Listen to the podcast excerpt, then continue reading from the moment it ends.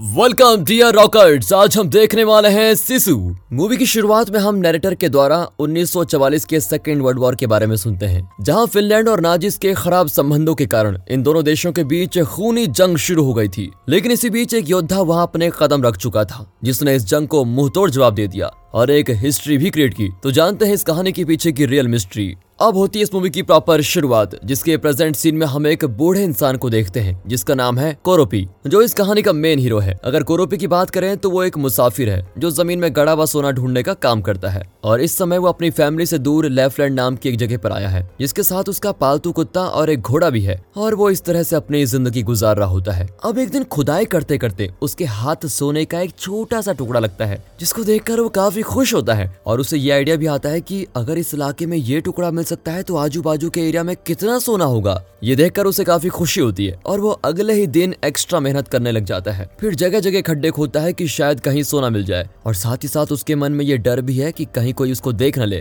अब बहुत वक्त बीत जाता है और उसकी मेहनत का उसे कोई फल नहीं मिलता। जिस वजह से वो नाराज़ हो जाता है। पर अगले ही दिन वो एक जगह खुदाई करता है, जहाँ उसको ढेर सारा सोना मिल जाता है, लगभग पाँच किलो के आसपास, जिसका उसे अंदाज़ा तक नहीं था। अभी देखकर उसकी आँखों में खुशी के आँसू आ जाते हैं। इस तरह से रात बीत जाती है और वहाँ का पूरा सोना निकाल कर वो अपने घर पे लेके आता है और डिसीज़न लेता है कि अगले दिन वो उसी सोने को बेचकर कुछ अच्छे खासे पैसे कमा लेगा। इसके अगली सुबह कोरोपी नहा धोकर, मस्त होकर अपने सफ़र के लिए निकल पड़ता है, जहाँ उसे बहुत सारे खतरों का सफ़र तय करके अपनी मंजिल तक पहुँचना है। अब सारा सोना अपने साथ लेकर वो अपने घोड़े पर पालतू कुत्ते के साथ शहर की ओर निकल पड़ता है, जहाँ रास्ते में उसे नाजिस के सोल्जर्स की टीम नज़र आती है। और वहाँ पर एक ट्रक में कुछ रशियन लड़कियों को किडनैप करके ले जा रहे होते हैं।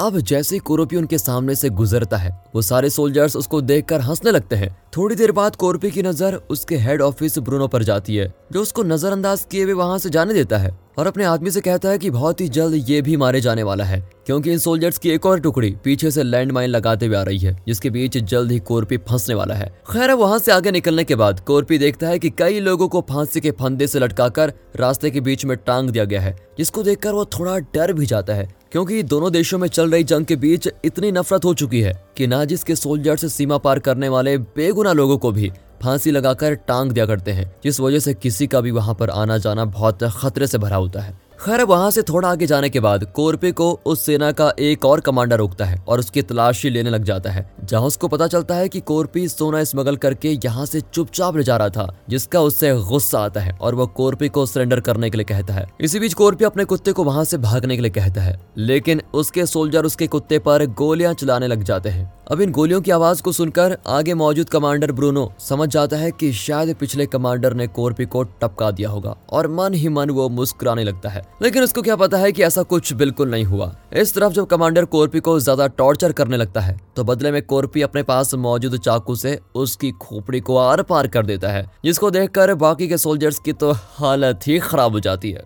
तो फिर क्या था? कोरपी भी सबको बेरहमी से मारकर उन्हें मौत के घाट उतार देता है। और अब ये सीन देखकर आपको अंदाज़ा लग ही गया होगा कि कोरपी कोई आम बूढ़ा नहीं है। अब इन गोलियों की आवाज़ को सुनकर कमांडर ब्रूनो अपने टैंक को मोड़कर वापस पीछे की ओर लेने को कहता है। जहाने के बाद वो अपने सोल्जर्स की लाशों को देखता है। ठीक उसी समय उसे वहाँ पर एक सोने का टुकड़ा मिलता है, जिसको देखकर उसे पता चल जाता है कि जिस बूढ़े को अभी अभी हमने नजरअंदाज करके छोड़ दिया था, वो एक सोने का स्मगलर है। अब सोने के लालच के खातिर कमांडर ब्रूनो भी उसके पीछे अपने टैंक दौड़ाने लगता है और अपने साथी सोल्जर वॉल्फ के साथ उस पर फायरिंग करा देता है, जिससे बचकर कोरपी अपने घोड़े को दौड़ाकर बहुत दूर भाग जाता है और तभी अचानक कमांडर फायरिंग रोक देता है और कोरपी को नोटिस करने लगता है, क्योंकि जिस जगह पर कोरपी आ चुका है, वो जगह लैंड माइन से ढकी हुई है, जिस पर उसके घोड़े का पैर पड़ने की वजह से उसके घोड़े के चीथड़े उड़ जाते हैं और वो भी घायल होकर बाजू में गिर जाता है। अब अपने घोड़े को मरते हुए देख कोरपी को काफ़ी ज़्यादा दुख होता है। अब कोरपी अपने गिरे हुए सोने के टुकड़ों को फिर से उठाने लगता है।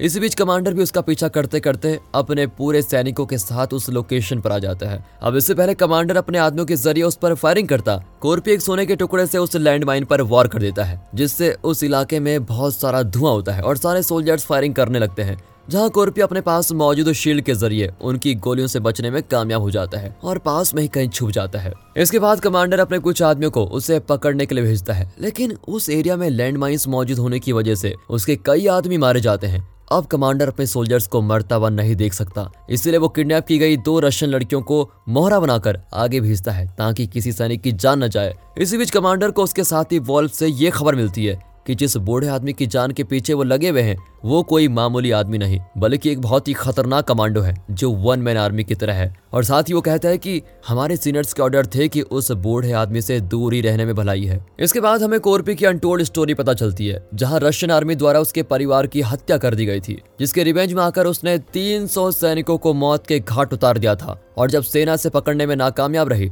तो कोरपी को जंगलों में अकेला छोड़ दिया गया, और उसकी इसी क्रूरता के कारण रशियन आर्मी ने उसको नाम दिया कोरपी जिसका मतलब है कभी ना हारने वाला और ना ही मरने वाला। अब इतने सारे लोगों की जान जाने के बाद भी कमांडर का साथी उसे वापस लौटने के लिए कहता है। लेकिन सोने के लालच के खातिर और कोरपी से बदला लेने के लिए कमांडर उसे कंटिन्यू करने के लिए कहता है। तभी दूसरी ओर हम कोरपी को देखते हैं, जो वहाँ से दूर एक जलेबी कार के पीछे आकर छिप जाता है, जहाँ वो देखता है कि उसके पैर में गोली लगी है, जिसे निकालने के लिए उसे दर्द के साथ काफ़ी मुश्किल का सामना करना पड़ता है, और ज़्यादा घायल होने के कारण वो बहुत कमज़ोर भी हो गया है, इसलिए थोड़ी देर के लिए वो सो ही जाता है। लेकिन कुछ देर बाद कमांडर और आर्मी वहाँ आ जाती है, और वो डर के मारे एक ट्रक के नीचे छिप जाता है। बट अनफॉर्चुनेटली कुत्ते उसको सूंघते हुए आ रहे हैं। जिसके कारण वो उस ट्रक के डीजल टैंक को लीक करके अपने ऊपर छिड़क देता है, जिस वजह से कुत्ते उसे ढूंढ न पाए। पर तभी एक सैनिक को डीजल लीक होने की खबर लग जाती है और वो ट्रक को रुकवा देता है। तभी पकड़े जाने के डर से कोरपी वहाँ से भागने की कोशिश करता है, लेकिन वो वोल्फ उस पर गोली मार देता है और अपने कुत्तों को उसके पीछे छोड़ देता है।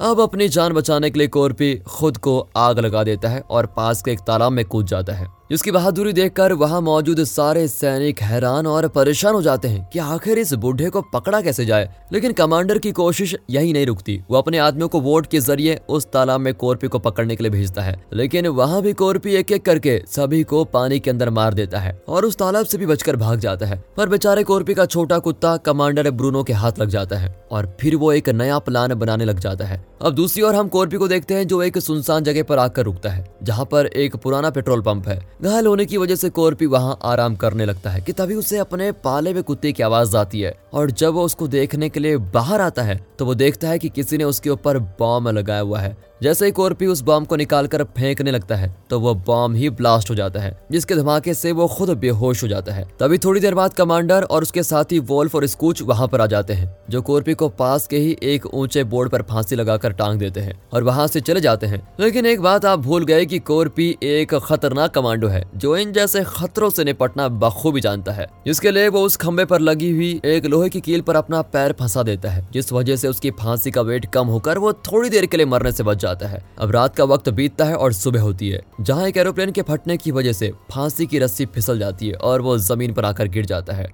दूसरी ओर उस एरोप्लेन के दो पायलट फ्यूल भरने के लिए उस डीजल स्टेशन पर आते हैं, जहाँ उनकी नज़र कोरपी पर पड़ती है और वो उसे मारने के लिए एक आदमी को भेजते हैं। लेकिन कोरपी तो बड़ी ही होशियारी से उन्हें जान से मार देता है। इसके बाद कोरपी अपने जख्मों पर पट्टी करता है, जहाँ वो किसी बैंडेज का इस्तेमाल ना करते हुए एक तार से अपने जख्मों को सिलने लगता है। ये देखकर तो सामने वाला घायल पायलट भी डर के मारे कांपने लगता है, क्योंकि इससे पहले उसने आज तक ऐसा इंसान कभी नहीं देखा। खैर, अब कोरपी को कुछ भी करके कमांडर से बदला लेना है और साथ में लेकर उस सोने को लेकर शहर भी पहुँचना है। इसीलिए वो उस पायलट को अपने साथ लेकर निकल पड़ता है, क्योंकि प्लेन उड़ाने के लिए उसको एक पायलट की ज़रूरत होती है। अब दूसरी ओर कमांडर और उसकी आर्मी रास्ते में ही रुक जाते हैं, क्योंकि वहाँ पर एक प्लेन क्रैश हुआ है। और जब सोल्जर वॉल्फ उस प्लेन को चेकिंग करने के लिए जाता है तो वो देखता है कि किसी ने उस पायलट को फांसी लगाकर मार दिया है, और वो वही रस्सी है जिससे उन्होंने कोरपी को रात में फांसी लगाई थी। ये देखकर कमांडर ब्रूनो शॉक हो जाता है और सभी को अलर्ट करके वहाँ से निकलने के लिए कहता है। अब उस रशियन लड़की के ट्रक में दो सोल्जर्स कोरपी के बारे में बात करने लगते हैं, जहाँ उन लड़कियों में से एनो नाम की लड़की उनकी बेवकूफ़ी पर हंसने लगती है और कहती है कि तुम उस कमांडो कोरोपी को कभी नहीं पछाड़ पाओगे, क्योंकि उसे पकड़ने में ऑलरेडी 300 सैनिक अपनी जान गंवा चुके हैं। अब देखते देखते अचानक कोरपी वहाँ के एक सोल्जर पर हमला कर देता है और खुद उस ट्रक में एंटर करता है, जिसको देखकर सारी लड़कियाँ उसका साथ देने के लिए तैयार हो जाती है, जिसमें खास करके एनो उसकी मदद करती है। अब कोरपी लड़कियों की हेल्प से एक एक करके सभी सोल्जर्स को होशियारी से जाल बिछाकर मारने लगता है और अगले ट्रक में मौजूद नौ दस सोल्जर्स को उन लड़कियों के हाथों शूट करवा देता है। फाइनली, कमांडो कोरपी उस टैंक पर चढ़ जाता है, जिसमें कमांडर ब्रूनो और उसके साथी मौजूद हैं। जिसे देखने के बाद कमांडर अपने साथी वोल्फ को उससे लड़ाई करने के लिए बाहर भेजता है। लेकिन कोरपी बड़ी आसानी से, बड़ी आसानी से उसको दबोच कर अधमरा कर देता है। फिर वहाँ पर अचानक दो सोल्जर्स पहुँच जाते हैं, जिनको देखकर वॉल्फ को लगता है कि शायद उसकी जान बच गई। लेकिन जब वो सोल्जर्स कोरपी को देखते हैं तो उल्टा दुम दबाकर वहाँ से भाग जाते हैं, क्योंकि शायद कोरपी के मशहूर कारनामों के बारे में उन्हें पहले से पता है। खैर, अब कोरपी वॉल्फ को ना मारते हुए वहाँ से चला जाता है। इसके बाद वो रशियन लड़कियाँ उसे वहाँ आकर घेर लेती है, क्योंकि वॉल्फ ने बहुत बार उन लड़कियों को फिजिकली टॉर्चर करके उनको परेशान किया था।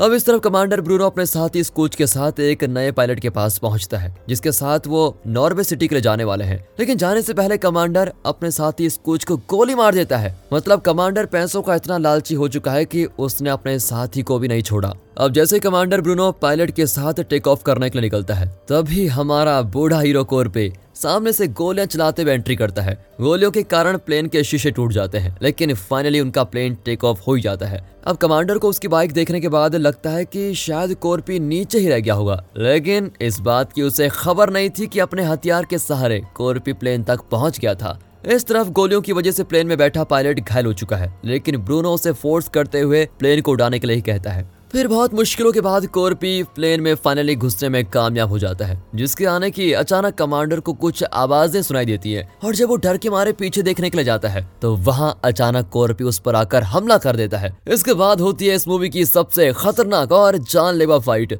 जहाँ ब्रूनो कोरपी पर भारी पड़ते हुए उसे एक हुक के ज़रिए मार मार कर घायल कर देता है, और कोरपी भी बहुत जख्मी होने के कारण मरने की कंडीशन पर आ जाता है। पर इससे पहले कमांडर उस पर वार करता, तभी मौके का फ़ायदा उठाकर कोरपी कमांडर के हाथ में मौजूद हुक को मिसाइल से अटैच कर देता है और उस मिसाइल को ही छोड़ देता है। जिसके वेट से कमांडर ब्रूनो उस मिसाइल के साथ नीचे गिरता है, जिससे वो मिसाइल ज़मीन पर आकर ब्लास्ट हो जाती है। और यहाँ होता है कमांडर का खेल खत्म। थोड़ी देर बाद कोरबी को पता चलता है कि प्लेन का पायलट जख्मी हो गया है और इस वजह से उसने अपनी जान खो दी और अब धीरे धीरे प्लेन ज़मीन की ओर झुकता जा रहा है। अब कोरपी को प्लेन उड़ाना तो आता नहीं, इसीलिए वो खुद को कसकर बांधकर प्लेन की पिछली जगह पर बैठ जाता है और प्लेन ज़मीन पर आकर क्रैश होता है, जिससे पूरे प्लेन के चिथड़े उड़ जाते हैं। तभी अचानक हम उन रशियन लड़कियों को देखते हैं जो नॉर्वे तक पहुँच गई है और यही नहीं, वो साथ में वॉल्फ को भी बाँध कर लेके आए होते हैं। जिसके बाद सीन शिफ्ट होता है और हम एक दल के नजारे को देखते हैं, जिसमें एक आदमी बाहर आता है और ये कोई और नहीं, बल्कि कोरपी है, जो इतने बड़े प्लेन क्रैश के हादसे से भी बच गया, जो वाकई में काबिल तारीफ़ है।